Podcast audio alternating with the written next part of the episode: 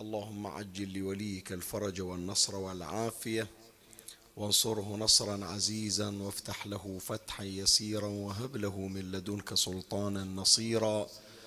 اللهم صل على سيدنا محمد الفاتح لما أغلق والخاتم لما سبق ناصر الحق بالحق والهادي إلى صراطك المستقيم وعلى آله الطيبين الطاهرين حق قدره ومقداره العظيم. رب اشرح لي صدري ويسر لي أمري واحلل عقدة من لساني يفقه قولي. يا كاشف الكرب عن وجه أخيه الحسين. أكشف كربي بجاه أخيك الحسين. نادي عليا مظهر العجائب تجده عونا. لك في النوائب كل هم وغم سينجلي بولايتك يا علي. يا علي يا علي يا أبا الغوث أغثني. يا فارس الحجاز أدركني بلطفك الخفي ولا تهلكني. يا مولاتي يا فاطمة بنت محمد أغيثيني يا سيدتي. صلى الله عليك يا سيدي ويا مولاي يا رسول الله.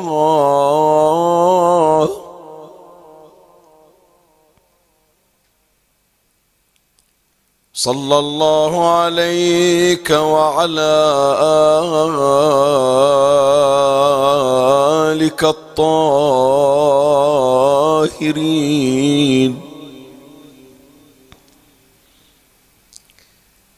فاز من اعتصم بكم وأمنا من لجأ إليكم. يا ليتنا كنا معكم سادتي فنفوز فوزا عظيما. يا غريب يا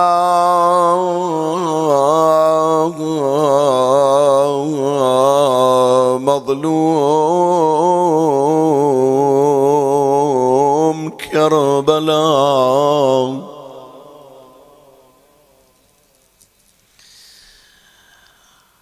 على النبي عزيز. على النبي عزيز والأئمة أن يروا سليلهم بالسم وجعانا.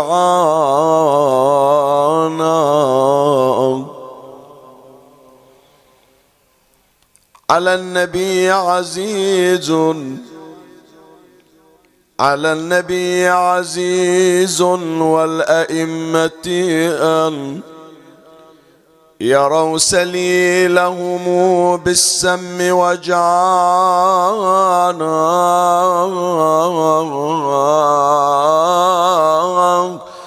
وعز أن تنظر الزهراء مهجتها مضرومة بضرام السم نيرانا. فيا بني الحق فيا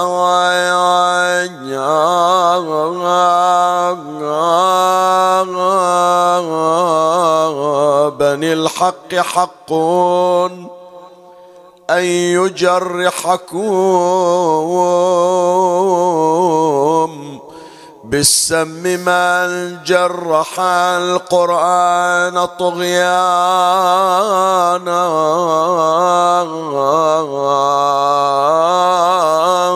ولا تهنوا برمان ولا عنب فسمه شاب أعنابا ورمانا.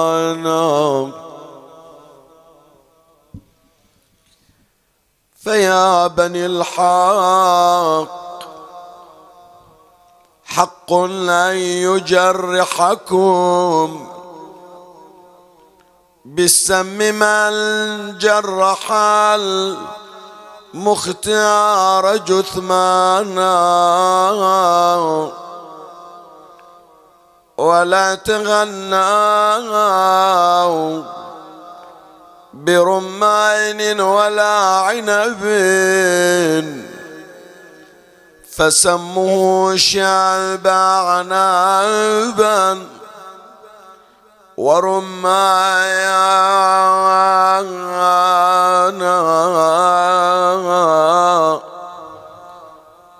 قضى الرضا نحبه ظلما فحين قضى قضى الهدى عادما للحق تبيانا. قضى غريب خراسان بغصته. نفس الفداء لغريب في خراسان. قضى الرضا قضى قضى قضى الرضا نحبه ظلما. فحين قضى قضى الهدى عادما. للحق تبيانا.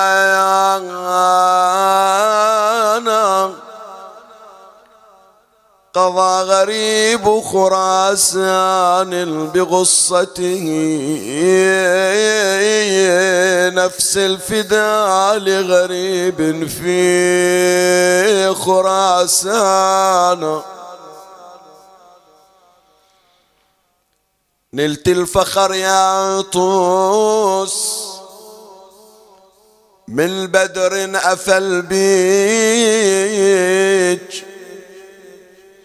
والناس من كل النواحي تعتني ليك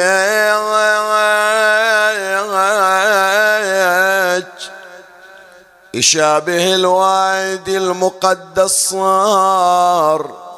واديج يخلع النعال خلع النعال تعظيم قاصد ذاك المكان.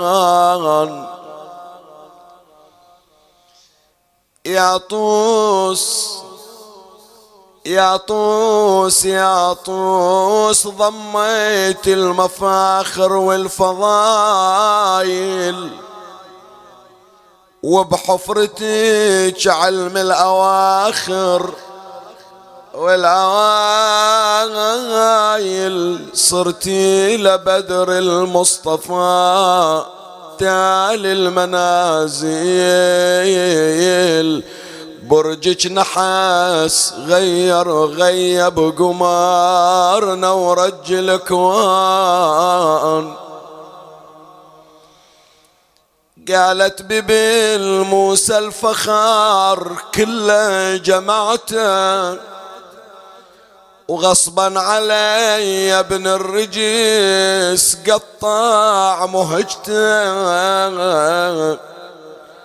لكن بلا تجهيز جسمه ما تركته. يا عتب على اللي بأرضها. ظلوا بلا جفان أشوف العتب كله علي أنا. وذيك البقعة اللي سبعين جنازة تصعد عليها الخيل ما حد حكى وياه أعشى بالوايدي وارتحيت يوم إجاني. ولبيت دعوة سيدي يوم دعاني وتحول التعظيم لجله من مكاني ولا روعت قلبه ولا تحير له حصان وكربلا شلون؟ وصبط النبي في كربلاء تحير حصانه وأمر بتطني بالخباء وأنزل مكانه وبالغاضرية الذبحات جملة يا أخوانا. سبعة وعشرة من بني هاشم وعدنان. صدق تقطعت كبد الرضا عندي اليوم. لكن ما حد سجل عليه صيحة يصيح وحق جدي أنا عطشان وحسين على التراب في كربلاء ينادي تفتتت كبدي من شدة العطش. اسقوني شربة من الماء. شرف ولا أسرجت لك خيل وأعلنا. ولا سيف بي ولا شرعت سنا. ولا هضمت ولا منعت الماي عنا وحسين برض الغاضري ينذبح عطشان خلي واحد يقول طلعت واحدة من بنات الرضا حاسرة في مشهد. خلي واحد يقول عندي واحدة من بنات الرضا انضربت بالصوت. حتى أخت اللي إجت على حسابه وماتت غريبة في قوم شيعوها بمعزة وكرامة. شوف شو تحكي هذه البقعة هذه. من عقب موت ما سبت مخدرات. ومن الخدر للبار ما فرت بنات. شافوا بواجي عليه ما شافوا شمات يا ولا طفل عندي للرضا ظل فوق تربة. زين تحكين عن منو؟ قالت والغاضرية كم قمر فيها تكوار. فوق الوطيع وكم ولد مرمي معفار. فوق الترب وكم يتيمة بحبل تنجار وحسين برض الغاضر ينذبح عطشان لا يذبح الكبش حتى يروى من ضمئين ويذبح ابن رسول الله. عطشانا أريد انشدك ما شربت يا دفان. أنا رويت قلب دفلت حسين عطشان بالله يا حفار القبور ردا علي. عطشان أخويا لو شرب قطرة امي ويوم الدفن كان رشيت البنية. اي بل كتر دروحا تراه مات عطشان. المعصومة ماتت محروق قلبها على أخوها. لكن عندها يقين أخوها غمض عينه ومات وقلب ريان. وزينب سنة كاملة عقب الحسين إلى أن ماتت. أنا أشرب لذيذ الماء حاش وأهلي قضى وكلهم عطاش وحسين الرمل صاير فراش. عطشان ما بل الحشاش. يا ناس درب المشرع منين؟ ترى عطشان أخويا يا مسلمين. أنا بعيني لجيب الماي لحسين على حسين وحزني إنا لله وإنا إليه راجعون.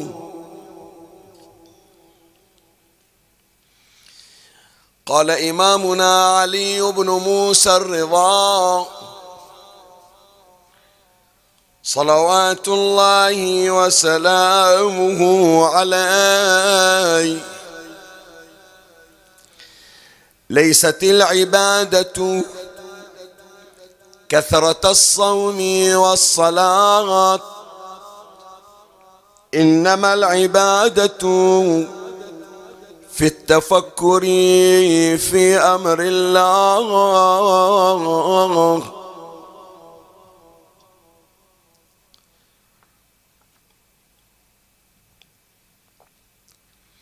أجل هذه هي الحلقة الثانية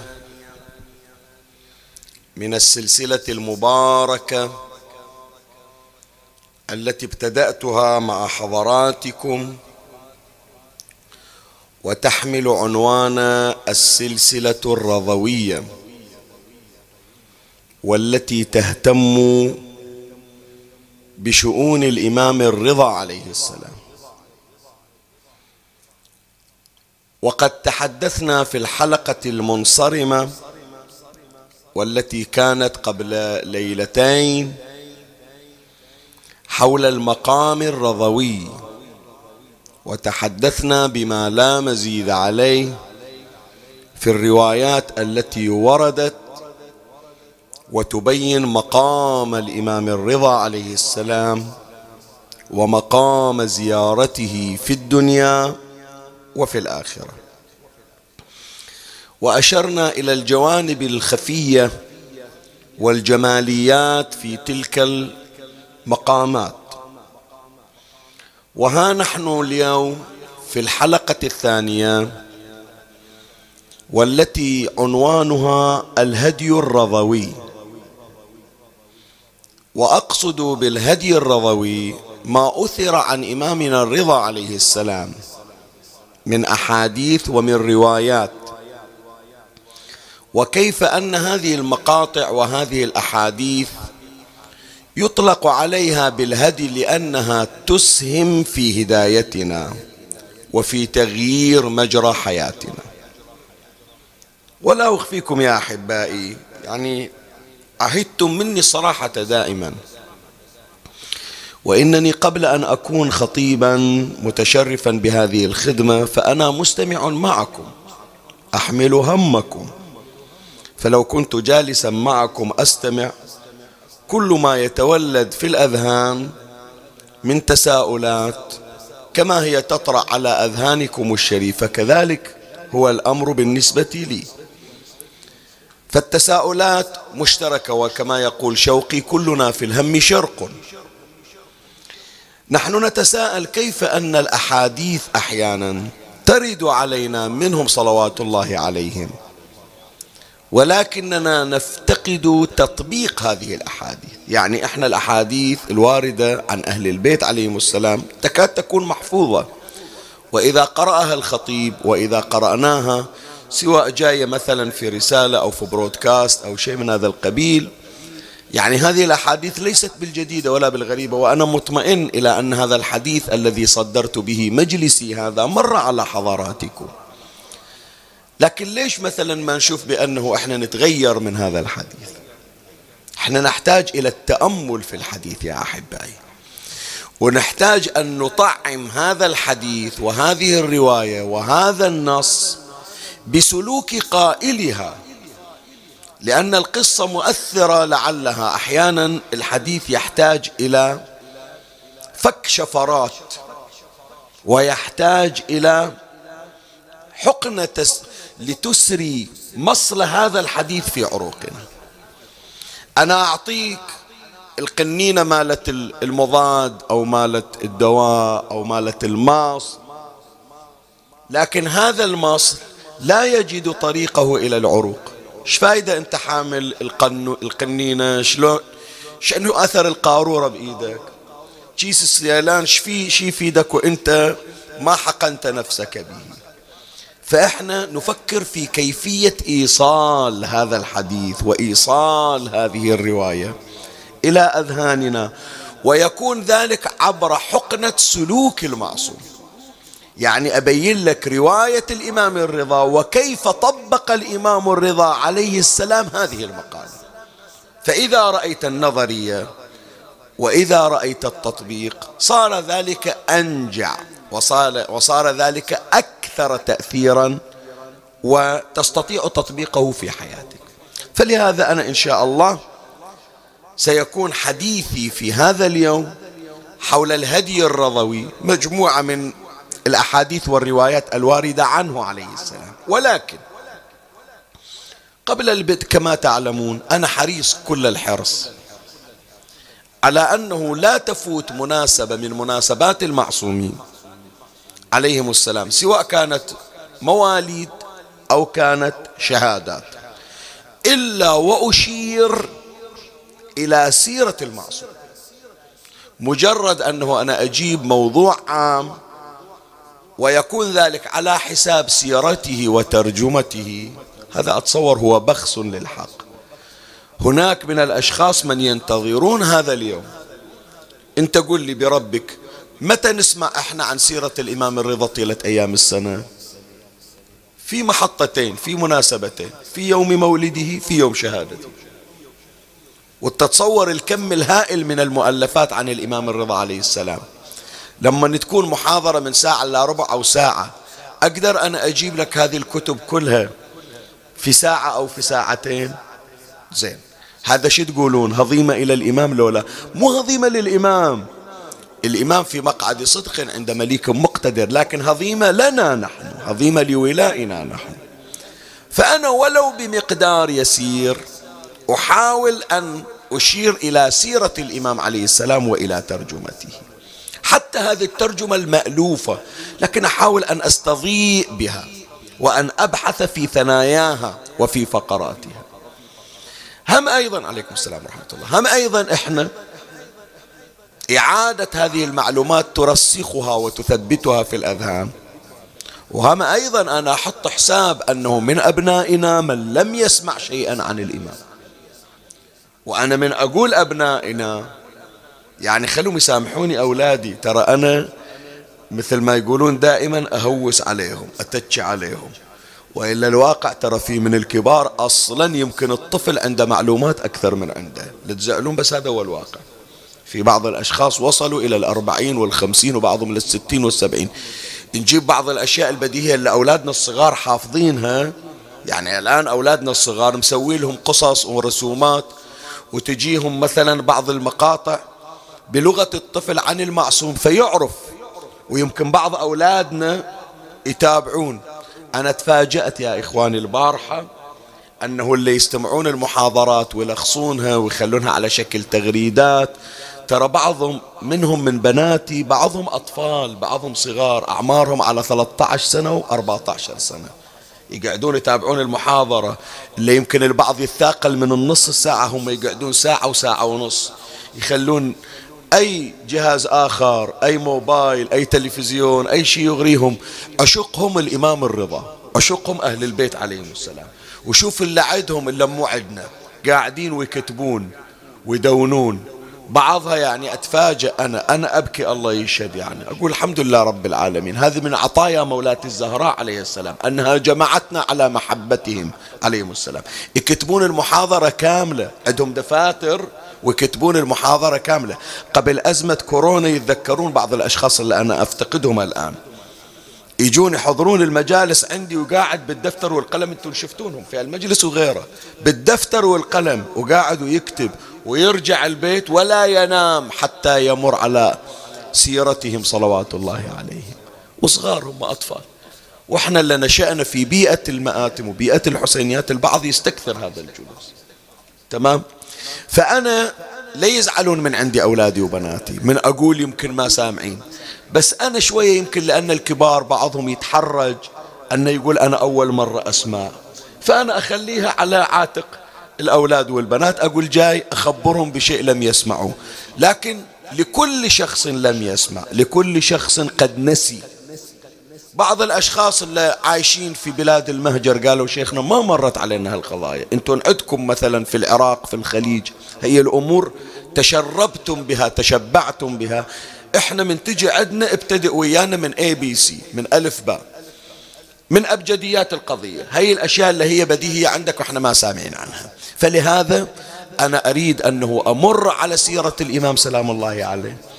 للشخص الذي سمعها هي إنعاش لذاكرته رفرش مثل ما يقولون. للشخص الذي لم يسمع هذا تغذية هذا إطعام هذا نور. يبدد ظلمة العقل البعيد عن ذكر محمد وآل محمد صلوات الله عليه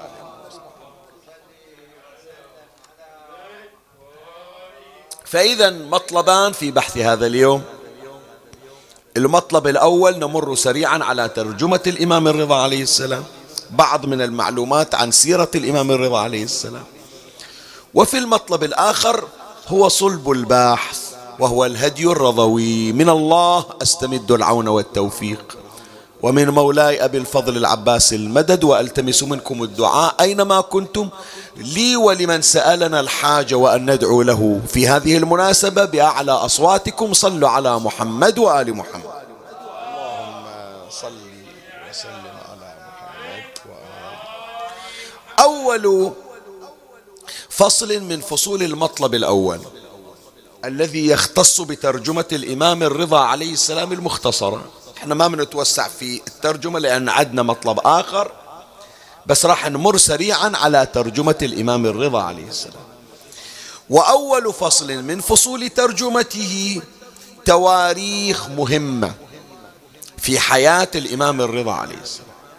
راح أمر على هذه التواريخ وأشير إليها سريعا وللتوسع وللاستزادة هذا التاريخ احفظه وروح ابحث عنه. حتى يصير البحث عن الإمام الرضا عليه السلام بحثا مشتركا. التاريخ الأول 11 ذو القعدة سنة 148 للهجرة. هذا تاريخ مهم. شرف فيه إمامنا الرضا عليه السلام.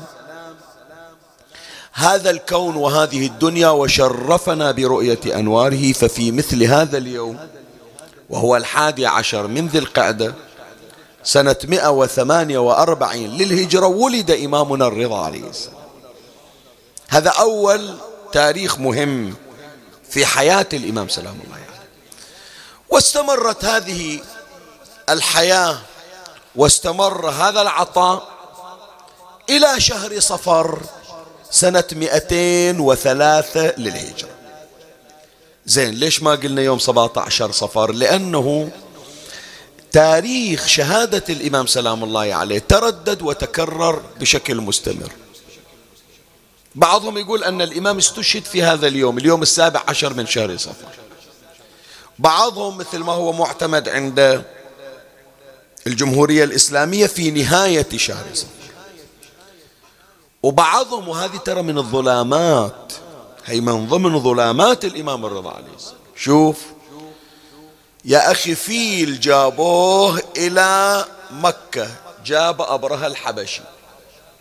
تمام لولا؟ موثق. مجيء ذلك الفيل موثق يسمونه عامل فيل.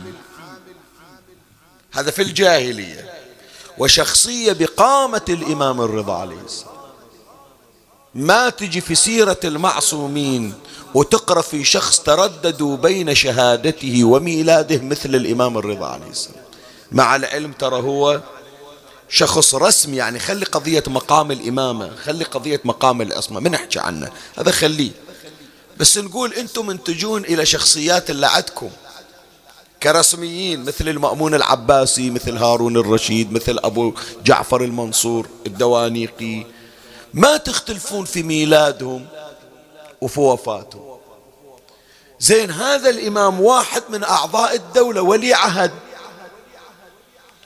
وعملية اغتيال يفارق الحياة حتى لو قلنا أنه لم يمت مسموما. ليش ما يوثق؟ إذا اسمه موثق على العملة التي سكت باسم الإمام الرضا. ضربتون اسمه على الدرهم والدينار. ونشرتونا في كل البلاد. يموت ما حد يعرف تاريخ وفاته وشهادته شلون. بس حتى تعرف كيف أن الإمام سلام الله عليه اغتيل وتعرض إلى ظلم ثان غير غير ظلم التصفية الجسدية. وهو ظلم إخفاء تاريخ شهادته. فلهذا أكثر معصوم يا إخواني من النبي صلى الله عليه وآله إلى الإمام العسكري عليه السلام اختلفوا في تاريخ شهادته الإمام الرضا بعضهم يقول 17 صفر بعضهم يقول نهاية صفر بعضهم يقول في شهر رمضان بعضهم يقول في ذو الحجة بعضهم يقول وهكذا. ضيعوا التاريخ حتى لا تسأل عن عملية الاغتيال. هذه من ضمن المظلوميات. ولهذا يا أحبائي يعني هذا على هامش البحث اكو بعض الأشخاص من يجي يقعد في المجلس أنا ذاك يقول شيخنا مللتونا. ولد في يوم كذا وقيل في يوم كذا. استشهد في سنة كذا وقيل في سنة كذا. والزهراء مولاتي عليها السلام 13 جماد الأولى وثلاثة جماد الثانية وشهر وثمانية ربيع الثاني. دفضوها. اختاروا لكم تاريخ وفكونا. يا إخواني ترى هذه مسؤوليتنا إحنا. مهمة اشتغلت عليها الأقلام المأجورة حتى يضيعون قضايا أهل البيت. ليش؟ لأنه يا إخواني الآن أحكي لك في سنة عشرين عشرين. شوف هذا صح على هامش البحث لكن جدا مهم. الآن إحنا في هالزمن عشرين عشرين. واحد اللي ما عنده جواز ولا عنده CPR بطاقة سكانية ولا شهادة ميلاد يفكرون في دعوى يوديها محكمة أو في قضية. شو تقول؟ لو واحد عنده شغلة ميراث أو واحد ظالمينه أو واحد معتدين عليه وراح بيشتكي في مخفر في شرطة. يقولون له وين جوازك؟ وين ال CPR وين وثائقك؟ لا أنتم لا تسألون عن أوراقي بس أنا واحد ظالمني. عمي روح ظالمنك روح أول ثبت أوراقك. تالي نحكي في الظلامة. تمام لو لا؟ هذا ما أحكي أنا قبل ألف سنة أحكي الآن في هالزمن زمن التطور. كل شيء ماشي بالإثباتات. فإذا كانت إذا كان توقيت شهادة الإمام الرضا مو معلوم. كيف أجي أحكي عن سم أو مات حتف عنفه؟ من أجي أقول الإمام ترى مظلوم. يقول أي إمام مظلوم؟ الإمام الرضا زين هذا الإمام متى مات حتى جاي تحكي؟ أول ثبت العارش تالي ثبت الناقش. حدد لك أول تاريخ أنت في هالتاريخ حتى نعرف اللي تتهمه بأنه قتل الرضا. موجود لو مو موجود. شوف. فيضيعون أصل القضية حتى ما تحكي بالتفاصيل فهي وظيفتنا يا إخواني هذه تعب علماء. من تجون تقرون في سيرة الإمام الرضا أو غير الإمام الرضا من المعصومين. أول ما يبدي هذا المرجع الشيخ المفيد أو غير الشيخ المفيد. المحدث القمي أو غير المحدث القمي. الشيخ الصدوق أو غير الشيخ الصدوق. أول ما يبدي يقول اسمه كذا ولد في يوم كذا أو كذا أو كذا أو كذا. ليش؟ لأنه يقول خليها هذه إلى أن يأتي يوم إظهار الحقائق إذا خرج قائم آل بيت محمد. اللهم صل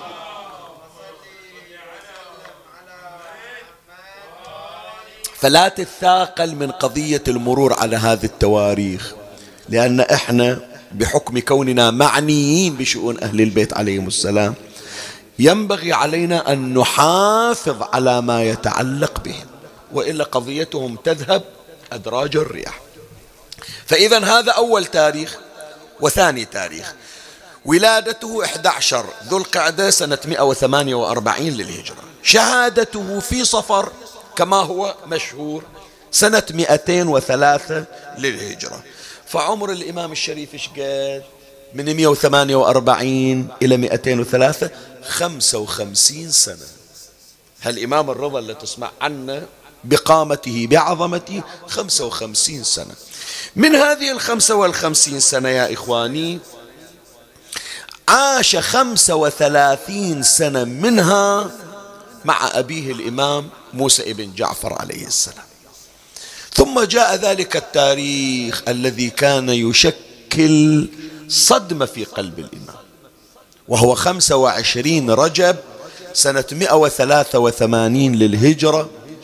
لما جاء الإمام الرضا من المدينة بطي الأرض إلى بغداد فنظر إلى أبيه الإمام الكاظم بعد غياب سبعة عشر عام وقيل أكثر في غياهب السجون من سجن إلى سجن يأتي الإمام الرضا عليه السلام فيرى أباه على جسر بغداد والقيود على صدره وفي يديه وفي رجليه.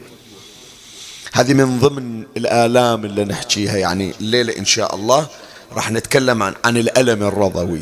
بس هذه تهم البحث. من ضمن ما في هذا التاريخ من ألم أن هناك وصية من الإمام الكاظم عليه السلام إلى ولده الإمام الرضا صلوات الله عليه أن يدفن أباه بقيوده. يعني لا تتصور الإمام الرضا لما إجا ودفن أبوه الكاظم شال القيود والسلاسل مثل ما يسوون في سائر المساجين. لا. دفن أباه بالقيود بالسلاسل بالأغلال. وغرض الإمام الكاظم ليش قال حتى آتي بها يوم القيامة فأعرضها؟ لأنه عادة الشهيد يا إخواني الحديث عن النبي صلى الله عليه وآله زملوهم بدمائهم. هذا حتى يجي باكر الشهيد يشهد ويعرض شكواه إلى الله فالإمام عليه السلام خرج من الدنيا والسلاسل والقيود. بعض الروايات تشير ثلاثون رطلا من الحديد عليه. تصور ثلاثون رطلا. يقول هذه مو بس في حياتي أريد باكر أعرضها أقول بأي ذنب قتلت. ليش 17 شو مسوي لكم 17 سنة أو أكثر في السجود؟ وحاطين علي القيود والسلاسل حتى صلاة ما تفكوني حتى أوقف أصلي. فيعرض هذه من ضمن الآلام التي مرت على الإمام الرضا عليه السلام. فعاش مع أبيه 35 سنة ثم بعد رحيل الإمام الكاظم عليه السلام استمرت إمامته لمدة عشرين سنة. طيب قبيل سنتين من رحيل الإمام سلام الله عليه. وتحديدا في هذا التاريخ شوف هذا التواريخ اللي أذكرها. في الثالث من شهر رمضان سنة 201 للهجرة. جرى تعيين الإمام الرضا عليه السلام في سلك الدولة العباسية. عرض عليه أن يكون هو الحاكم أن يكون هو الخليفة. والإمام الرضا عليه السلام لم يقبل بذلك. لأنه كان يرى بأن الحكم لا بد أن يكون حكما إلهيا لا أن يكون حكما وفق الأهواء والأمزجة. لا بد أن يطبق شرع الله. وهذا إلى الآن أمير المؤمنين أسسها وقال ما ترك لي الحق من صديق. لا تقولون أنا راح تكون عندي اعتبارات إلى أشخاص. إذا أنا أجي لابد أن أقيم دين الله تبارك. أنتم ما تريدون هذا الكلام. أنتم تريدون سياسة الأمزجة والأهواء. شنو أنا بأي حق من أموال الناس أروح أشتري لي أربعة آلاف وصيفة أربعة آلاف جارية؟ انت سامع انت يعني هذا حتى تعرف ليش الإمام هي واحدة من الأمور هي واحدة من الأمور. انت سامع بأن خلفاء بني العباس عندهم شيء يسمونه غالية؟ ما تسمع؟ الإمام الصادق عليه السلام أبو جعفر المنصور قال فضمخ كريمة الإمام بالغالية. الغالية شنو؟ الغالية مو طيب لا خلطة طيب هذه الخلطة تكلف الدولة ثمنا باهظا. يجيبون عطر منا وعطر منا ويمزجونها وتصير هذه الخلطة خاصة بذلك الخليفة. يمكن بعضكم أول مرة يسمع. أنا هم لما قرأت في الكتب اللي تعني في هذا المضمار وهذا الجانب تفاجأت. كل خليفة يجي عنده مخزون من عطور الخلفاء اللي من قبله. تقدر بقيمة باهظة. فهذه خلطة المنصور الدوانيقي وهذه خلطة المهدي العباسي وهذه خلطة هارون الرشيد وهذه خلطة الأمين وهذه خلطة المأمون وهذه خلطة المعتصم وهذا وكل واحدة بقيمة خرافية هذا فقط على مستوى طيب من فلوس منو؟ أحسن من هالناس صحتهم من لحمهم واشتروا بها عطور أمهم أم هارون الرشيد وأم جعفر البرمكي يزعلون عليهم ليش؟ تقول ليش بس عاطيني ثلاثمية جارية وكل واحد عنده ألف جارية وأربعة آلاف جارية؟ من أموال من؟ أنت تريد الإمام سلام الله عليه يدخل في هالسلك هذا؟ من أموال الناس يروح يشتري له العبيد ويشتري له الجواري ويشتري له العطور ويشتري له القصور. يا أخي هو ما هو أخذ مسلك جده أمير المؤمنين. عليه السلام هذا النموذج احفظوه يا جماعة يا شباب يا أولادي يا بناتي وروجوه إلى العالم. أي حاكم يجي من أمريكا وهو جاي. هذا الآن دونالد ترامب قبل لا يجي إلى سدة الحكم عنده قصور وعنده أبراج لو لا. لكن يوم جاء إلى الحكم وين سكنوه؟ في البيت الأبيض. مو تمام؟ خلص مدة حكمه طلع. مو تمام؟ زين أمير المؤمنين عنده قصر يسمونه قصر الإمارة. قصر الحكم. هل سكن فيه علي بن أبي طالب؟ وين ساكن؟ بيته صوب المسجد. إلى الآن إذا رحت هناك إن شاء الله ينفتح الطريق والروح. اثنين ما يعرفون يطوفون في الممر. لازم واحد قدام والثاني ورا. تمام لولا ومكان إلى مغتسل. واحدة من الغرف خاصة بالمغتسل. البير موجود هناك. ياخذ الماء ما يجيبون له ماء زلال مثل غيره. وكان ما تدري خليها في معلومك. هل يحكم هالبقاع وهالأمصار هذه؟ بيته بالأجار متأجرنا من من عند ابن أخته. أبو هبيرة المخزومي جعد ابن أبي هبيرة المخزومي ابن أم هاني زوجته أخت أخت أمير المؤمنين فاخته. عاش أمير المؤمنين خمس سنين مثل مدة ولاية حكم حكام أوروبا والولايات المتحدة. خمس سنين ما سكن في قصر رئاسي. خمس سنين علي بن أبي طالب يشتغل ويسلم أجار ساكن بالأجار في بيت ابن أخته. وعلي الرضا كعلي بن أبي طالب. فالإمام ما يرضى بولاية العهد. تريدون؟ أعطونا مثل ما إحنا. الله علمنا. نحكم بدين الله. ما قبلوا. زين خلوني خلوني عايش ويا الناس. أنا ما طالبت بالحكم. أنتوا اللي جايين إلي. قالوا لا. فلهذا المأمون كما ورد في السير ألزم الإمام سلام الله عليه. الإمام ما قبل قال له إذا ما كان تأخذ الخلافة على الأقل ولاية العهد بس لازم تصير في الدولة. وليش؟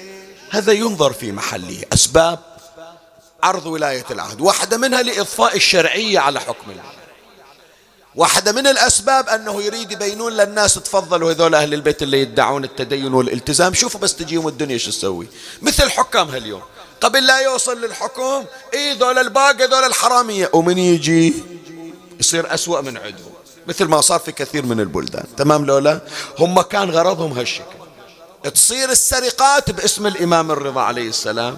فيقول تفضلوا هذول اللي مغترين بهم آل محمد. حال غيرهم. وكل يدعي وصلا لله يوم اجى علي الرضا صارت السرقات أكثر من قبل. لكن الإمام سلام الله عليه نقض ذلك. الأمر وهذا إن شاء الله راح يمر في المحاضرة القادمة في مأتم المحموديات. نتكلم عن سلبيات المأمون وإيجابيات الإمام الرضا في قضية ولاية الأحد. فالإمام رفض لم يقبل. ألزم وهدده المأمون. قال له شوف شغلنا اللي مرتبينه لا تخربه. ما تقبل أقتلك. ما تقبل تدخل في سلك الدولة وتصير والي للعهد أقتلك. وأدور لك تهمتها للتهم جاهزة ومبرزة وباكيجات موجودة. فالإمام سلام الله عليه قال اللهم إنك تعلم أنك قد أمرتني أن لا ألقي بيدي إلى التهلكة لكن بشرط. قال له اشرط بس تدخل. قال له لا أولي ولا أعزل. لا أقضي ولا أفتي. لا أحلل ولا أحرم. يعني أصير صوري قال ما يخالف أنت تعال الشغل علينا. لكن هذه ولاية العهد اللي صارت كان يأمل المأمون العباسي شيئا فانقلب الأمر عليه. كم مدتها الإمام وصار والي للعهد؟ سنتين ما كمل. سنتين ما كمل. سبعة رمضان مئتين واحد للهجرة الإمام عين وليا للعهد.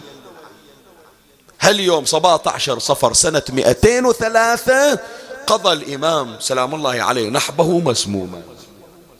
فكلها ولاية العهد اللي تسمع عنها ما كملت سنتين. هذا تاريخ مهم وهذه مجموعة تواريخ تعطيك بعض الإطلالة والاطلاع على سيرة الإمام الرضا عليه السلام. نجي الآن إلى بقية فصول هذا المطلب المتعلقة بترجمة الإمام الرضا عليه السلام. نأتي إلى أسرة الإمام الشريفة خلنا نتعرف على عائلة الإمام. أما أبوه فحليف السجدة الطويلة والدموع الغزيرة والمعروف براهب آل محمد. الإمام موسى ابن جعفر عليه السلام. وهو غني عن التعريف. وأما أمه فيقال لها تكتم. هذا الشعراء تغنوا بهذا. ألا أن خير الناس أما ووالدا ورهطا وأجدادا علي المعظم. أتتنا به للعلم والحلم ثامنا إماما يؤدي حجة الله. منه تكتم. يعني أم الإمام الرضا عليه السلام. بعضهم يقول اسمها تكتم. بعضهم يقول اسمها السكن بعضهم يقول اسمها أروى. بناتي وأخواتي اللي عندها هالاسم ما تعرف خلا تعرف ترى هذا اسم أم الإمام الرضا عليه السلام. ومن أسمائها تسمى بنجمة ولهذا البعض يسميها نجمة خاتون أم الإمام الرضا عليه السلام. وهذه المرأة يا سبحان الله عندها علق بالله منقطعة النظير. منقطعة النظير. يعني الشيء المقدس عندها أن تكون مشتغلة بالأوراد والأذكار. حتى أنها لما وضعت بالإمام الرضا عليه السلام اسمعوا بناتي اسمعوا خواتي هذه التي توفق أن تنجب إن شاء الله ببركة الإمام الرضا عليه السلام كل محروم من الذرية الصالحة إن شاء الله يرزق بالذرية الصالحة. ولا عند الأولاد والبنات أدعو لهم بجاه الإمام الرضا عليه السلام أن يصلح في أولادهم وبناتهم. وأريدكم تدعوني لبعض الأخوات. هذه الطلب اللي وصل من خارج البحرين أكو امرأة ثلاثين سنة إلى الآن تنتظر الذرية. ادعوا الله لها. ببركة الإمام سلام الله عليه. يفرحها الإمام إن شاء الله. مولاي الكريم اسمعني وفرغ لي قلبك واعرني سمعك وأقبل علي بكلك. المرأة المرضعة تثاب على رضاعها. يعني هذه مع العلم أنها شغلة فطرية شغلة إنسانية غريزية لكن الله عز وجل يكافئ المرأة في نفاسها يكافئ المرأة في رضاعها. فالسيدة تكتم عليها السلام إذا أرضعت ولدها الإمام الرضا عليه السلام. هذا ثواب إلها لكن مع ذلك هي حريصة تقول ما أريد أكون كسائر المرضعات. لا وإنما أريد أن أكون أما مميزة لولد مميز وهو علي. فلهذا الأوراد والأحراز والأذكار ما أريد أتركها. من هنا ورد بأن السيدة تكتم عليها السلام أرسلت إلى السيدة حميدة المصفات مثل ما نقول عمتها أم الإمام الكاظم عليه السلام. وطلبت منها أن تبتغي مرضعة قالت شوفوا مرضعة عندها لبن ترضع الإمام الرضا. زين فيسألونها أنقص عليك الدار؟ لأن هذه ساعات تصير لبعض النساء. تتعب في الولادة فيتوقف عندها اللبن. فشوف السيدة تكتم شو تقول. تقول أعينوني بمرضعة. فقيل لها أنقص الدر. فقالت لا أكذب والله. ما نقصت منذ منذ ولدت. يعني من جبت ابني ما نقص علي اللبن ما نقص علي الدر. لكن ولكن علي ورد من صلاتي وتسبيحي. تقول ما أخلي صلاة الليل وما أخلي الأذكار والتسبيح المشتغلة بها. حتى ولو كان على حساب رضاع ولد وهذا الولد هو علي بن موسى الرضا. لأن ابن الرضا يريد أمه تصير أم مميزة. شوف حجي حط بالك شوية. اليوم يمكن أول مرة تسمعون من عندي أطلب من عندكم يا إخواني خصوصا اللي سألوا من عندي الدعاء وطلبوا من عندي هذه الحوائج. مثل ما تتوسلون بالإمام الرضا عليه السلام توسلوا بأمه السيدة نجمة خاتم. هذه مجربة. تسمع حجي لو لا هذه الكلمة تحفة وهدية إلك وإلى السامعين. السيدة نجمة أو تكتم أم الإمام الرضا باب من أبواب الحوائج. والتوسل بها مجرد وأحد المشايخ ينقل يقول أحد الفقهاء ما ذكر اسمه علم كيفية التوسل بالسيدة نجمة وهي أنه إما اسمع إيش أقول لك. مرات عندك حاجة وتريد قضاء الحاجة. ومرات أنت تمشي وصارت لك حاجة ما يمديك تسوي العمل. ففي كلا الأحوال إما أن تبتدئ حتى تتم العمل أو إذا ابتليت بالمشكلة بالمعضلة تعقد العزم على أن تأتي بالعمل. شنو العمل؟ أن تقرأ خمس مرات سورة ياسين وتهديها إلى السيدة نجمة. أم الإمام علي الرضا عليه السلام. فإذا عندك حاجة تقرأها خمس مرات وتتوسل بها إلى الله. وإذا لا صرت في الشدة صرت في المشكلة ما يمديك تقرأ السور اعقد العزم. أنه في ذمتك خمس سور سورة ياسين تقرأها ورا بعض إلى السيدة نجمة أم الإمام. هذا من المجربات. وهذا الشيخ اللي ينقل القضية يذكر هذه القضية. اسمع. يقول أنا كنت مدعو في بريطانيا في لندن فجاي في مطار هيثرو. وأول ما دخلنا يعني اللي راحوا هناك شافوا عند الجوازات شلون القطار طويل ووقفة تطول توصل ساعات إلى ساعتين. إحنا واقفين قبل لا نوصل إلى مكان إيه، ختم الجوازات. فيقول أنا من وصلت عند هذا اللي يختم الجواز؟ وقفني. قال لي ما تعبر. انت كذا وجنسيتك كذا ويمكن عليك مشكلة عطني جوازك. يقولوا عاملني بقسوة عاملني بشدة. ويقولوا أخذني وخلاني على كتر. ومشى الناس وأنا قال ما تدخل. وخلى جوازي على صوب. كأنما كان عنده مشكلة وياه. فحط جوازي على صوب. أنا ظليت أفكر يدخلوني ما يدخلوني. تنقض الحاجة ما تنقض الحاجة. أطوف ما أطوف. فذكرت هذا العمل اللي أعطاني إياه أحد الفقهاء.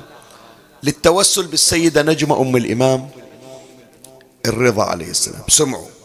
اليوم هذا إن شاء الله علاقتنا بالإمام سلام الله عليه تكون أكثر وأكثر. وبهم صلوات الله عليه. يقول من تذكرت؟ مباشرة عقدت العزم. مو نذر عقدت العزم. أقرأ خمس مرات. سورة ياسين. إلى السيدة نجمة خاتون. أم الإمام الرضا. شوف تتفاجأ ما تتفاجأ. يقول يا سبحان بس توي أقول في ذمتي إلى سيدتي نجمة خمس مرات سورة ياسين. أشوف ذاك القاعد على المكتب اللي يختم الجوازات وجوازي أشوفه عند المكتب على الكونتر ماله. من عقدت النية انكسر الكرسي ماله. طاح على راسه. منو؟ الشرطي اللي يختم الجواز. انكسر الكرسي وطاح على راسه. من طاح آخ كذا إجوا شالوه ودوه يعالجونه. جابوا واحد مكانه من قعد ذاك الواحد مكانه؟ أخذ جوازي ختمه الله وياك ادخل. في بركة أم الإمام الرضا عليه السلام.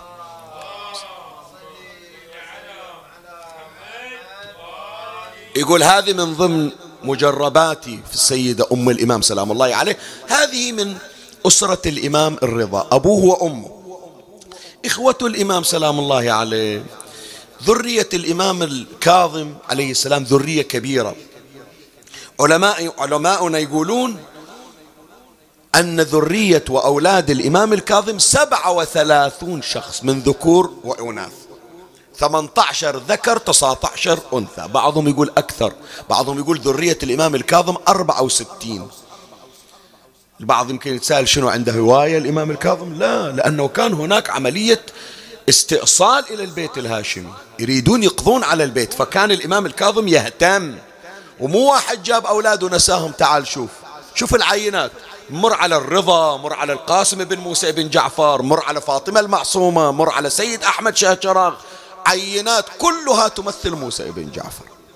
ففي هذه البيئة نشأ الإمام الرضا عليه السلام.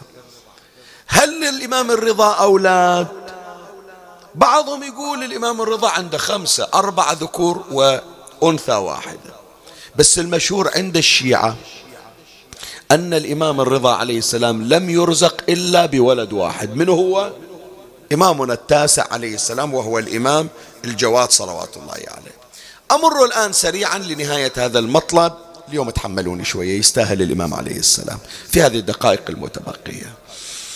أمر على بعض من أخلاقه ومآثره. الإمام الرضا عليه السلام عرف بتواضعه. وهذا نادرا ما تجده. اليوم محل مثل مضرب مثل أن واحد يوصل إلى مناصب عالية ومع ذلك لا يتغير. الإمام الرضا عليه السلام كان في منتهى التواضع ونكران الذات. يجون الضيوف يجون الضيوف والإمام والي العهد ما يمتنع عن استضافة الناس. وإذا استضاف أحدا الإمام عنده خدم وعنده عبيد لكن إذا جاءه الضيف يقوم الإمام بنفسه لخدمة الضيف. عنده خدم وعبيد؟ لا لا لا. إحنا نخدمكم. يوم من الأيام جاءه أحدهم وبينما كان جالس يقول الإمام داعني وقاعد أسولف وياه ظهر أن العزيمة كانت بالليل السراج قل نوره. فاحتاج إلى واحد شوية يزيد الزيت عليه حتى يعدل السراج. هذا الضيف قال ماكو أحد من العبيد وما يصير الإمام يقوم أنا أقوم. فلما هم بالقيام الإمام قال له مكانك لا تتحرك. وبنفسه قام الإمام عدل الضياء وإجا قاعد. قال له ليش سيدي؟ أنت إمام إحنا مأمومين ثم أنت والي الع... أنت بنفسك. فشوف الإمام شو يقول؟ إنا قوم لا نستخدم أضيافنا. إحنا مو نعزمكم حتى تجون تخدمونا. لا إحنا نتشرف بقدومكم. ونحن الذين نقوم بخدمتكم. وهذا مسلك جدنا إبراهيم الخليل الذي كان يقرض. زين بعد شوف واحد من ياخذ منصب يقول ما يناسبني أقعد في الماتم؟ ما يناسبني أروح اخدم في المضيف؟ ما يناسبني أروح أمشي ويا الناس؟ الآن مهمتي وظيفتي لابد أنه أدور لي أماكن تليق بالمنصب والوظيفة. الإمام الرضا عليه السلام والي للعهد يعني الشخصية الثانية في الدولة. تدري شو يسوي؟ يروح يدور وين الناس الفقراء يقعد وياهم. ومن أجمل ما مر في سيرة الإمام الرضا عليه السلام يروح يدور الحمامات العامة. هذول القصور عندهم حمام خاص مو تمام؟ الفقراء مساكين بيوتهم صغار فيروحون يسبحون. إلى الآن موجودة في إيران وفي العراق وفي الشام الحمام العام. الإمام يروح هناك. حتى لا يقولون الإمام إجا إلى المنصب وغير المنصب. فمن يدخل تعرفون ما يحار بخار فما يعرفون الإمام. واحد يقول لك كل واحد ماكو واحد يخدم. واحد يقول له جيب الحاجة الفلانية واحد يقول طاولني الحاجة الكذائية. فمرات يطلبون من الإمام والإمام يروح يخدمهم من غير ما يعرفونه. ومن ضمن ما ذكروه ويدل على تواضعه عليه السلام. واحد قاعد ما يعرف قال منو صوبي؟ قال للإمام أنا. قال مد إيدك دلك ظهري ترى ما أطال. فأخذ الإمام سلام الله عليه يعينه في تدليك ظهره. مر واحد شافه قال له قوم شو قاعد تسوي؟ تعرف هذا منو؟ قال له منو؟ قال له هذا ولي العهد هذا علي بن موسى الرضا عليه السلام. ذاك قام مذعور قال له على رسلك أنا واحد مثلكم ترى. لا تظنون أن المناصب والمراكز تغيرني. فواحدة من مآثره تواضعه الثاني كرم الإمام سلام الله عليه الذي لا يمكن أن يوصف. يوم من الأيام واحد من خراسان رايح الحج. اجى في منى وحط أغراضه ليش ما اجى واحد مد ايده بأغراضه وباقي فلوسه وشرب زين رجل شريف رجل عفيف رجل صاحب كرامة الآن شي يوصله إلى خراسان؟ نفقات هذه. ولاك حوالات يطرشون إلى حوالة حتى يستلم فلوس. الويا أصحابه قالوا لي دير بال فالك طيب. إحنا نعطيك فلوس. قال لا ما أقبل. تعطوني فلوس ومت ما سدتها. ثم إذا مرينا في الطريق يقولون هذا عالة على ربعة ما أرضاها على نفسي.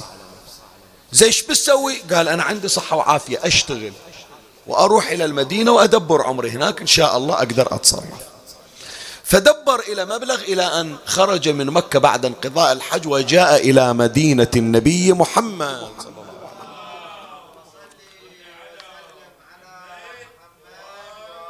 اجى إلى الإمام الرضا عليه السلام. قال له سيدي أنا واحد من شيعتكم ومحبيكم وأنا جاي للحج ومعزم أمر أزوركم. في الحج آخر يوم حاط أغراضي ما أدري أي ابن حلال إجا حط إيده ببكشة هدومي طلع فلوسي باقها وهرب بيها وأنا ما عندي نفقة ترجعني لخراسان وأنا رجل شريف الرفقة اللي وياي قلت لهم الله وياكم تيسروا. فأنا يا مولاي جاي طالب من عندك مبلغ اللي يرجعني إلى خراسان من أحصل واحد جاي إلى المدينة أنا أعطيه المبلغ يجيبه إلي. وإذا ما تريدني أتأخر عليك تحب أسلمه إلى واحد من شيعتكم تحب أصدق بالنيابة عنكم؟ أنت وبكيفك. فلما سمع الإمام الرضا عليه السلام أطرق برأسه. ثم قام الإمام ودخل إلى داخل الدار. الآن هذا الخراساني قاعد يقول ما أدري الإمام بيعطيني ما بيعطيني. ما أنا عارف شنو القضية ما رد علي. شوية وإذا الإمام من داخل الدار يقول أين الخراساني؟ قال له سيدي موجود. قال له تعال. وقف عند الباب. اجى وقف عند الباب الإمام سلام الله عليه من فوق الباب مد صرة فيها أموال. قال له أخذها. ولا تقعد الله وياك تيسر. قال له سيدي إيدك أقبلها؟ قال له تقبل إيدي. أريد أطلع ما أشوفك. اخذ الفلوس واطلع فمن أخذ الخراساني الفلوس وطلع الإمام يسأل يقول مشى لو بعد؟ قالوا مشى طلع الإمام الرضا. واحد يسأل الزين سيدي ليش ما طرشت وعطيت الفلوس؟ شوف الإمام سلام الله عليه شي يقول. الكلام يعني ترى يحرك النفس. الإمام سلام الله عليه لما سئل لماذا لم تودعه؟ قال مخافة أن أرى ذل السؤال في وجهه. هذا واحد شريف. حتى لو كنت أنا أشتري ماء الوجه لكن ما أخليه طالعني بعين الحاجة. مخافة أن أرى ذل السؤال في وجهه لقضاء حاجته. أما سمعت اسمع حج الحديث. أما سمعت حديث رسول الله صلى الله عليه وآله المستتر بالحسنة تبع تعدل سبعين حجة. أنت تعطي واحد حاجة هذا الله يعطيك حوائج. لكن تعطيه من غير ما يدري عنك.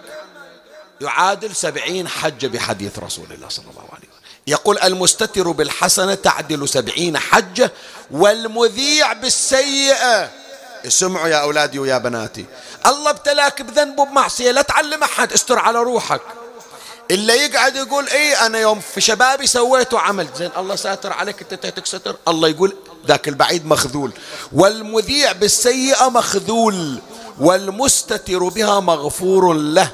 أما سمعت قول الأول متى متى متى آته يوما لأطلب حاجة؟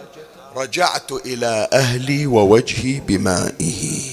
هذا كرم الإمام الرضا عليه السلام. بعد زهد الإمام وكذا هذا يترك المقدار أراه كافيا في المطلب الأول. أريد الآن أوصل إلى نهاية المطاف إلى المطلب الثاني في هذه الدقائق اليسيرة. خلنا نشوف بعض من أحاديث الإمام الرضا عليه السلام ونحاول نستفيد فيها. هذا في خمس دقائق إن شاء الله سبع دقائق أتي على تمامه. أول حديث المطلب الثاني الهدي الرضوي. أول حديث عن الإمام الرضا عليه السلام اللي ذكرناه في صدر المجلس. ليست العبادة كثرة الصوم والصلاة. إنما العبادة في التفكر في أمر الله. شلون؟ لا تزعلون من عندي يا أولاد ويا بنات. وأنا من أحكي وياكم يا أولادي ويا بناتي إياك يعني واسمعي يا جارة. أنا ما يهمني أنت كم ركعة صليت أنا ما يهمني كم صفحة من القرآن قرأت. أنا ما يهمني كم دعاء طويت من مفاتيح الجنان أريد الركعات اللي صليتها كم ركعة توجهت إلى الله فيها. القرآن أي آية أي أثرت في قلبك؟ الإمام الحسن إذا مر على آية فيها ذكر النار بكى. وإذا مر على آية فيها ذكر الجنة قال أسأل الله الجنة. تمام؟ الدعاء صح أنت قريت دعاء الجوشن. الجليلة القدر من اقرأ دعاء الجوشن وتقرأه وأنت تتثاوب. لكن يمكن سطر واحد في دعاء يغير مجرى حياتك. التفكر التفكر. ترى مو بالكم بشنو؟ بالكيف. ولهذا أنا بذكر لكم شيء الآن. شوفوا هذه موجودة عندنا لو لا. عقب الصلاة نسبح تسبيحة نسميها تسبيحة شنو؟ الزهرة. خاف أقول أنا دائما خلي يسامحوني يا أولادي يحسبوني أبوكم.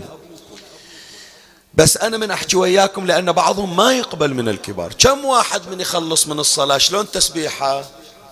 الله أكبر الله أكبر الله أكبر الله أكبر الله أكبر الله أكبر. طاويها. عدل ولا في أقل من خمس ثواني طوى مئة تسبيحة مئة تكبيرة مئة تحميدة. ما تذوق لذتها. بينما الإمام الصادق عليه السلام يقول إنا نلزم صبياننا بتسبيح فاطمة كما نلزمهم بشنو؟ بالصلاة. شنو يعني؟ واحدة منها مو مثل ما تصلي سبح لا. مثل ما مطلوب في الصلاة حضور قلب مطلوب في تسبيح الزهرة شنو؟ حضور قلب. منو عنده حضور قلب في تسبيحة الزهرة سؤال أسأل. لو أنا قاعد أسبح وأنا في عيوني في الواتساب وعيوني منو دخل المسجد ومنو طلع حتى ترزق حضور القلب. اسمعوا هذه تحفة المجلس هدية المجلس قبل لا نختم. تعرف هذا تسبيح الزهرة يقضي لك حوائج ويخليك من الأولياء؟ أربعة وثلاثين تكبيرة. من تقول الله أكبر؟ قل الله أكبر من ذنبي. الله أكبر من معصيتي الله أكبر من أعدائي الله أكبر من حسادي الله أكبر ممن أراد بي سوءا الله أكبر من يأسي من رحمة الله شوف كل شيء أنت تستعظمه وتقول ما أقدر عليه من تقول الله أكبر في التسبيح الله عز وجل يقضي عليه وينصرك على أعدائك أجي إلى التحميد. الحمد لله. الحمد لله على رزقي. الحمد لله على محبة الناس. الحمد لله على صلاح أولادي. الحمد لله على التوفيق. الحمد لله على الصلاة والعبادة. فمن تحمد الله هذا شكر. ولئن شكرتم لأزيدنكم. صار تسبيح الزهرة سبب لزيادة النعم عليك. من تجي للتسبيح. سبحان الله سبحان الله. يونس في بطن الحوت. يونس في بطن الحوت. فلولا أنه كان من المسبحين للبث في بطنه إلى يوم يبعثون. مو تمام؟ انت بعد في حوت مو الحوت اللي ركب فيه يونس حوت الذنوب حوت المعاصي. انت تقول شي خلصني من هذا الذنب؟ تسبيحك بهذه النية. سبحان الله عن معصيتي سبحان الله عن إجرامي سبحان الله يخلصك الله من المعاصي والذنوب والتبعات التي تفكر في قضائها شوف جمال تسبيحة الزهراء شنو. أكو ناس ترى يدورون أنهم يختمون القرآن في يوم واحد. شوف الإمام سلام الله عليه كيف يتلذذ بالعبادة. الإمام عليه السلام يقول في ختمه للقرآن لو أردت أن أختمه في أقرب من ثلاثة لختمت. يعني لو أريد أختم القرآن في ليلة أقدر. لكن أنا أختمه في ثلاثة أيام. لو أردت أن أختمه في أقرب من ثلاثة لختمت ولكني ما مررت بآية قط إلا فكرت فيها وفي أي شيء نزلت وفي أي وقت فلذلك صرت أختم في كل ثلاثة أيام. التلذذ التلذذ بالعبادة. فمن هنا يا إخواني هذا الهدي الأول. احفظ هالكلمة احفظ هالكلمة اللي أقولها لك لا تجعل العبادة روتين تمل منه ثم تتركه. وإنما اجعل العبادة عسلا تتذوق في كل يوم حلاوته هكذا هم أهل البيت سلام الله عليهم. يعني. بعد. كنت أتمنى هذا سبحان الله المطلب. في مجلس كربابات قبل ليلتين ما وفقت أني أنا أجيبه والآن ضايقني الوقت ما تمكنت أنه أجيبه. بس الليلة إن شاء الله مجلس الليلة قبل لا أبدي في بحث الليلة أول أذكر هالمطلب. صيروا وياي يا أحبائي. أنا أدعوكم لحضور مجلس هذه الليلة. أنا عادة ما أقدم الدعوات هذا من توفيقات الزهراء. تجيبكم سلام الله عليه. بس الليلة يهمني حضوركم. أريد أول ما أبتدي بحث الليلة أذكر هذا البحث وهو من أهم المطالب. يومين محاضرتين أنا أفكر أجيبهم وما أريد أبخس حقه. الليلة أريد أجيبه. الآن راح أخليه إلى الليلة إن شاء الله. تمام؟ وخلني أختم بهالمقدار. شوف أن تصلي صلاة الليل تلك نعمة. نعمة لو مو نعمة؟ أن الله يعطي واحد يصلي صلاة الليل؟ نعمة. لكن النعمة الأكبر مو أنك صليت صلاة الليل لا. أن رزقك الله نور صلاة الليل في قلبك. حصلتها؟ صارت النعمة أكبر. هالدور لا هالدور مو أنا صار عندي نورانية صلاة الليل لا. نورانية صلاة الليل اللي عندي أثرت في أولادي. فقاموا يصلون معي صلاة الليل والنور اللي عندي من صلاة الليل صار نورا في وجوه أولادي وبناتي. صارت نعمة أكبر لو مو نعمة أكبر؟ نعمة أكبر. هالنوب لا زادت مو إحنا العائلة صرنا نورانية ببركة صلاة الليل لا. بيتنا صار نوراني بيتنا صار نوراني أحيانا نسافر لكن من تدخل في البيت ما في أحد تقول سبحان الله. من دخلنا هالبيت صار في خشوع. رايحين بيوت الفقهاء والمراجع؟ لو لو ما رايحين. من تدخل تحس بال بالهيبة والخشوع. بيت أمير المؤمنين ما في أحد ساكن فيه لكن من تدخل بيت علي بن أبي طالب نورانية البيت. فيكون نعمة النورانية فيك وفي أولادك وفي البيت الذي أنت فيه. بعد مو أكثر. حتى الضيوف لما يجونك اسمع اسمع راح أختم. هذا راح السطر الأخير وحط النقطة. الضيف اللي جاي يسلم عليك. الضيف اللي جاي شرب عندك استكانة شاي وطلع ما طول ربع ساعة ومشى. هذا قعدته وياك وأنت نوراني تكسب ضيوفك النورانية. تقدر توصل لها الحالة؟ إحنا نصلي مع الأسف وما يجي النور. اشتغل على روحك على النورانية. تكون أنوارك مؤثرة حتى في ضيوفك. شلون؟ أنا أقول لك. إحنا ضيوف الرضا لو مو ضيوفة. زوار الرضا لو مو زواره أذكركم يلي رحتوا إلى مشهد يا عشاق الإمام الرضا. تروح ليلة جمعة يمكن حتى الضريح ما دخلت عليه بس قعدت في الصحن وسمعت دعاء كميل من ترجع إلى السكن يشوفون وجهك يتغير. ها من وين جاي؟ يقول هي بركات قعدتنا في صحن الرضا في حرم الرضا. نورانية لو مو نورانية؟ هذه يا إخواني اللي اشتغل عليه أهل البيت واشتغل عليه الإمام الرضا. وهذا ما قاله قال عليه السلام إن البيوت التي يصلي فيها بال... التي يصلى فيها بالليل يزهر نورها لأهل السماء كما يزهر نور الكواكب لأهل الأرض. يقول إحنا مو نصلي ويطلع النور في وجوهنا ولا في وجوه أولادنا وخدامنا ومو في بيوتنا وضيوفنا. لا الجنة تنير بصلاة محمد وآل محمد صلوات الله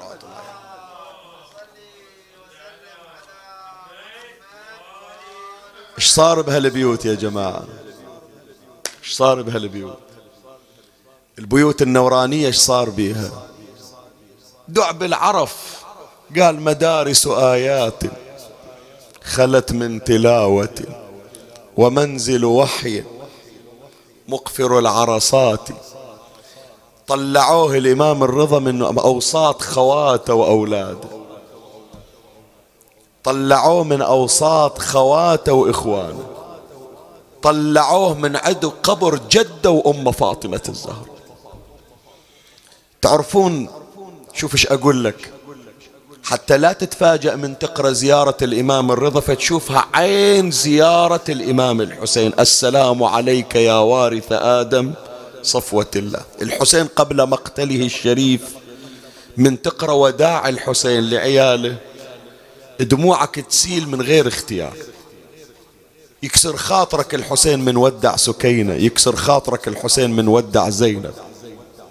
اليوم أريد أبتشيك على وداع علي الرضا ويا خواته الحسين عليه السلام من واحدة من بناته وخواته تريد تبكي؟ يقول لا تشقي علي جيبا ولا تدعين بالويل والثبور. لكن الإمام الرضا عليه السلام ما قال لهم سكتوا لا تبكون إن شاء الله أرجع بالسلامة. لا. جمع خواته جمع عائلته. هذا قبل ثلاث سنوات من قتل الإمام. قال أنا راح أموت غريب. ما عندي أحد يبكي علي. وما راح يحطون فاتحة علي. وما راح أشوف واحدة من خواتي حتى أختي اللي راح تطلع على حسابي ما راح أشوفها ولا راح تشوفني إلا في الجنة. فأنا أريد أشوف الفاتحة قدامي. أريد أسمع فاتحتي والبواكي علي وأنا قاعد. فجمع أهله وعائلته وأمرهم بالبكاء عليه. وقال أسمعوني. يعني مو البكي من غير صوت لا أريد وحدة ون وأسمع ونتها ترى إذا سكنت في مشهد ما أشوف وحدة ون على مصابي. وترى وحشة جنازة تصير إذا ما حد بكى عليه. يا مولاي السلام عليك يا غريب الغرباء وبعيد المدى. فجلس مع أهله وعائلته يودعهم ويودعونه وأمرهم بالبكاء عليه وفرق عليهم اثني عشر ألف دينار. وقام الإمام الآن يريد يطلع من المدينة. كان يقول لهذا الحاد اللي جاي ياخذه. قبل لا أمشي وديني إلى قبر جدي. وديني إلى قبر رسول الله. وإجا يرمي بنفسه على قبر النبي. الروايات تقول يودع القبر ويقوم يريد يطلع وبس يشوف قبر جده يريد يرجع ويرمي بنفسه على القبر. ويريد يقوم ويريد يمشي يوصل لباب المسجد ويريد يرجع ويرمي بنفسه على القبر.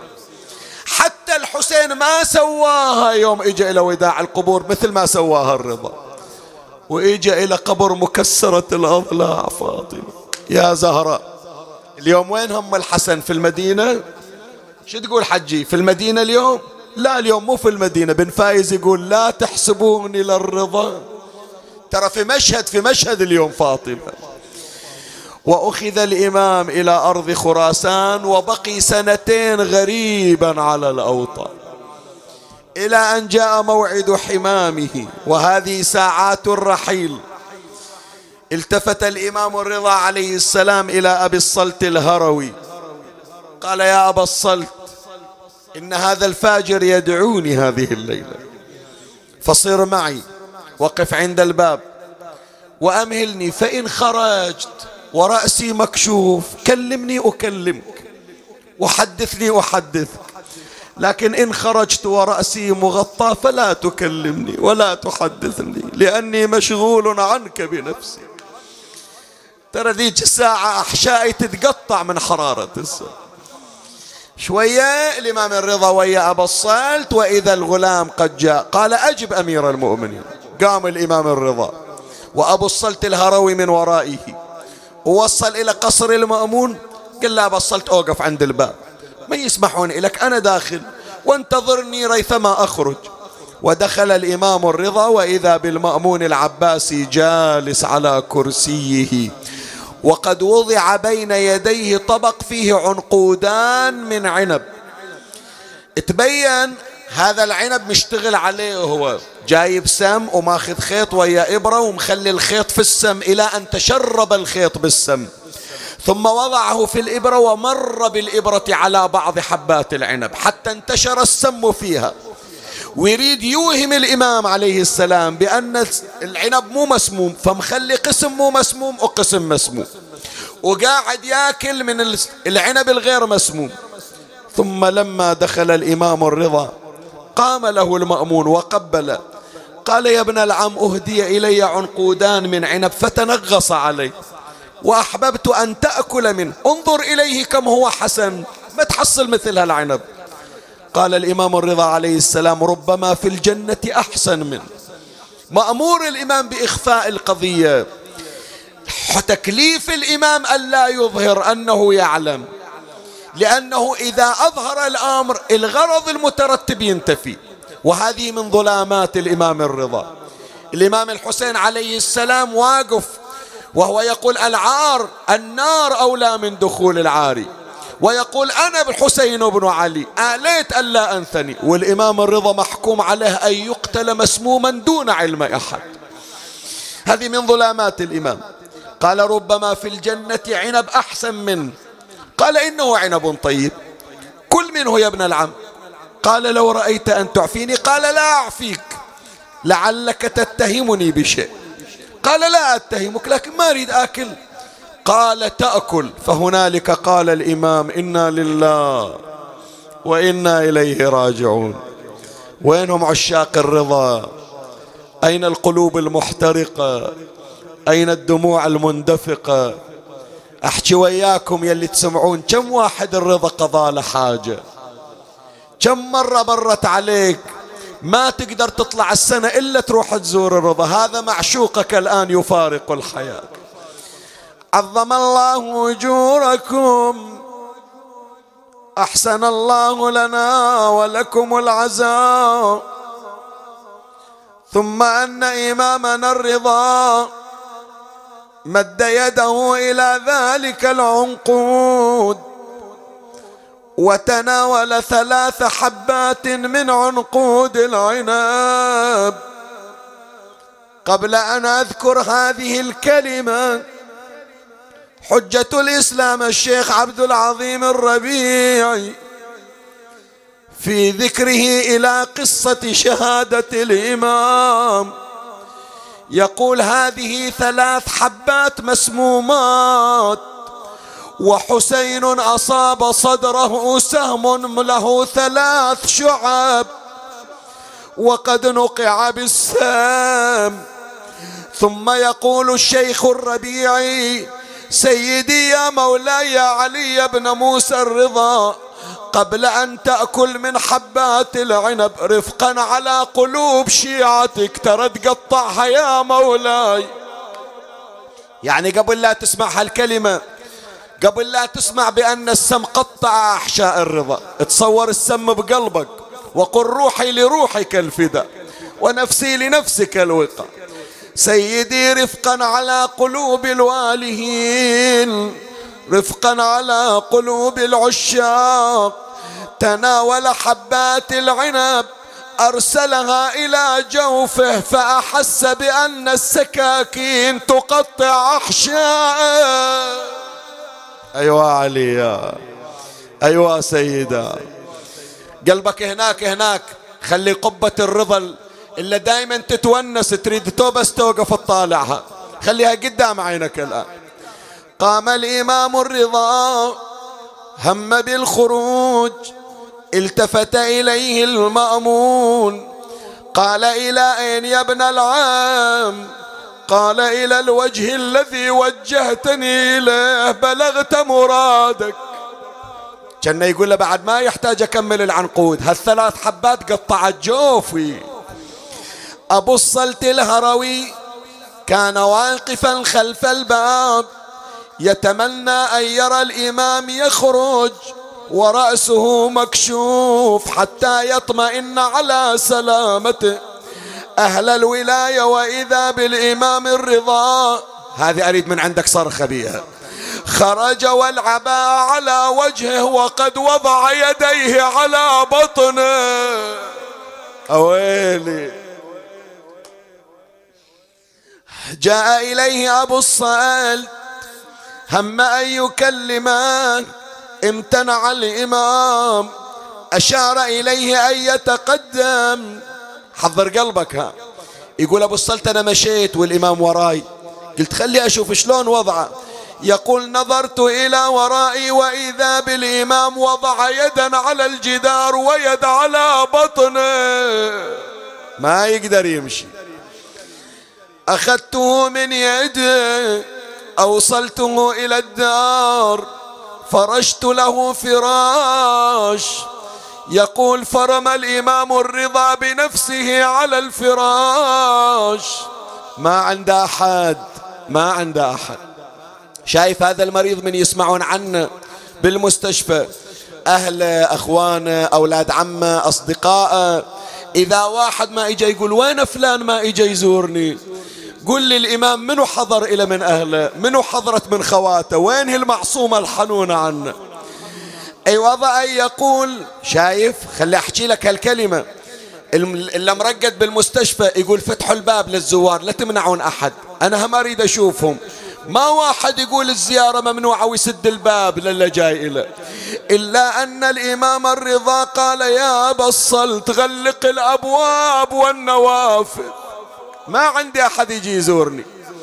يقول وأبو الصلت فجئت أغلق الأبواب بابا إثر باب وإذا بطفل صغير عمره سبع سنوات بيده منديل أسود يمسح به دموعه شم جايب لك بيتنا؟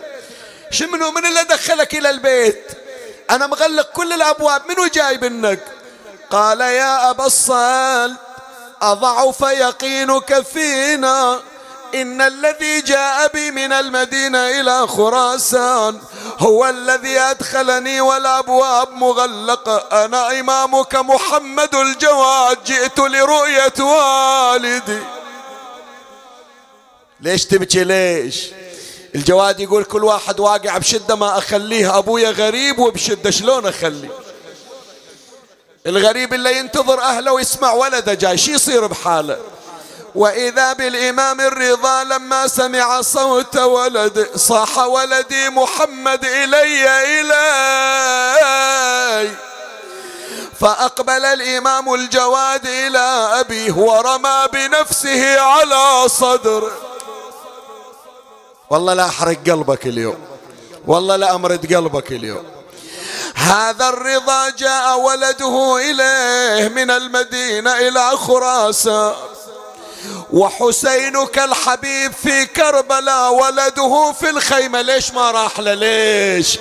يقول زين العابدين أنا في الخيمة وأسمع أضلاع والدي تتكسر كما تتكسر القوارب شنو من مجلس هالمجلس هذا؟ شنو من مجلس؟ شنو من هجية قال ولدي محمد ما حال العلويات ما حال الفاطميات. قال أبا تركتهن في بكاء ونحيب وعويل وبينما يحدث ولده وإذا بأمر الله قد حضر وويلا يا الله. قال ولدي محمد وجهني إلى جهة القبلة. وجهه إلى جهة القبلة وصار يقرأ القرآن ثم انقطع صوت إمامنا. محمد من ترجع للمدينة سلم على شيعتي سلم على المحبين. قل لهم أبويا غريب لكن ما نساكم. قل لهم أبويا واحدة مسموم لكن قلبه وياكم. وسلم على خواتي وسلم على فاطمة المعصومة. وسلم على العائلة.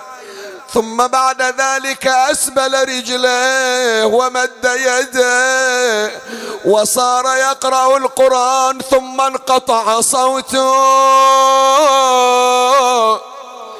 وأشرق النور من الجبين ثم غمض عينه وفاضت روح إمامنا الرضا. أين الصارخ وإماما؟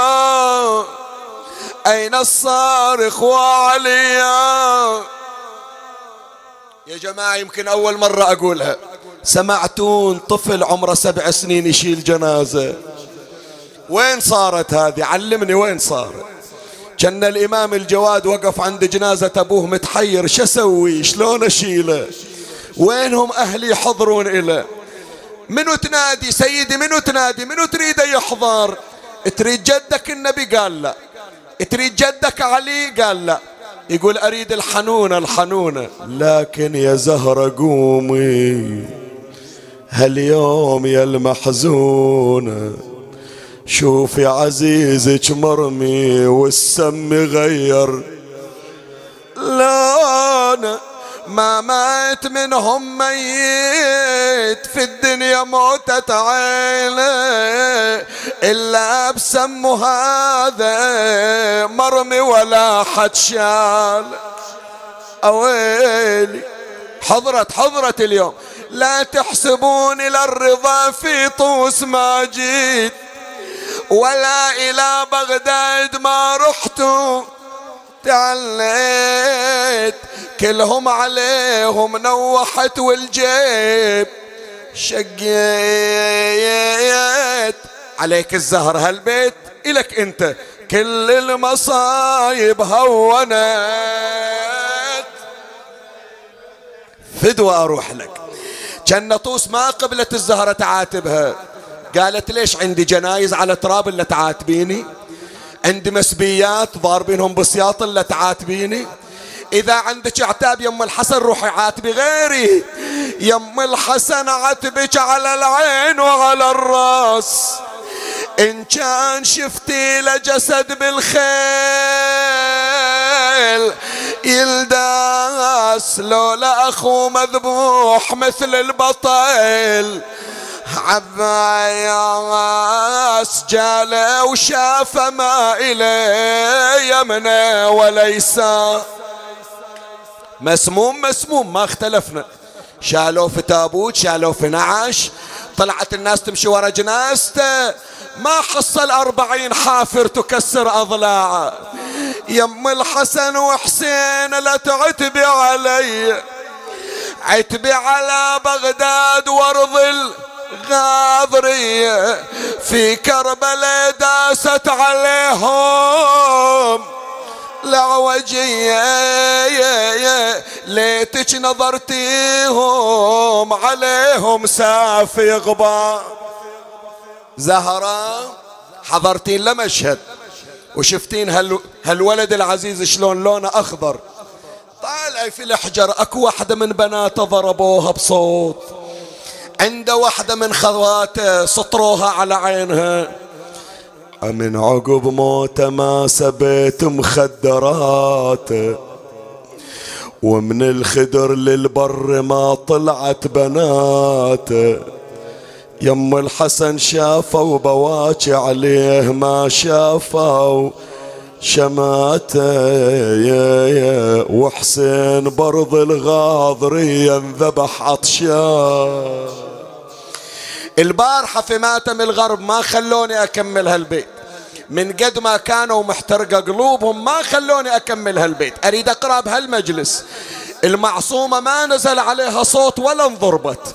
صدق ماتت غريبة لكن تعال الغريبة اللي تمشي هالأيام رايحة إلى كربلاء. شوف إيش صاحت إلى أخوها أبو فاضل. صحيت يا أخويا الشمر والله ضربني. خويا ضربني ضربني شاليده وعلى خدي سطرني. خويا لانكسر قلبه ولا رحمني. إيش سوى يا زينب؟ سب أمي يا خويا وشتمني. أنعم جوابا يا حسين أما ترى. شمر الخنا بالصوت كسر. اللهم صل على محمد وآل محمد. أمن يجيب المضطر إذا دعاه ويكشف السوء. أمن يجيب المضطر إذا دعاه ويكشف السوء. أمن يجيب المضطر إذا دعاه ويكشف السوء. يا الله باسمك لا عز لا عز الأكرم الأجل الأعظم. نسألك يا الله بجاه ضامن الجنة بجاه أنيس النفوس بجاه إمامنا الرؤوف بجاه من لا ترد له دعوة عندك يا الله. اللهم اقض حوائجنا وحوائج المحتاجين كل من سألوني لقضاء حوائجي المرضى من ينتظرون العمليات الذين هم في غيبوبة الأطفال الكبار العجائز أصحاب الأمراض المزمنة من ينتظرون علاج بالكيماوي من حالتهم خطيرة المحرومون من الذرية الذين عندهم مشاكل مع الأزواج مع الزوجات مع الإخوة مع الأخوات المتعذرة أمور زواجهم العازبون العازبات المديونون كل صاحب حاجة. سألنا الدعاء وضعت حوائجهم على سفرة الإمام الرضا. سيدي يا أبا الحسن بشرنا بقضاء حوائجهم. اللهم تفضل علينا وعليهم جميعا ببلوغ الآمال وتغيير الأحوال من حال إلى أحسن حال. ترحم على أمواتي وأموات الباذلين والسامعين وجميع المسلمين وشيعة أمير المؤمنين. أوصل لهم ثواب هذا المجلس وبلغهم ثواب الفاتحة مع الصلوات.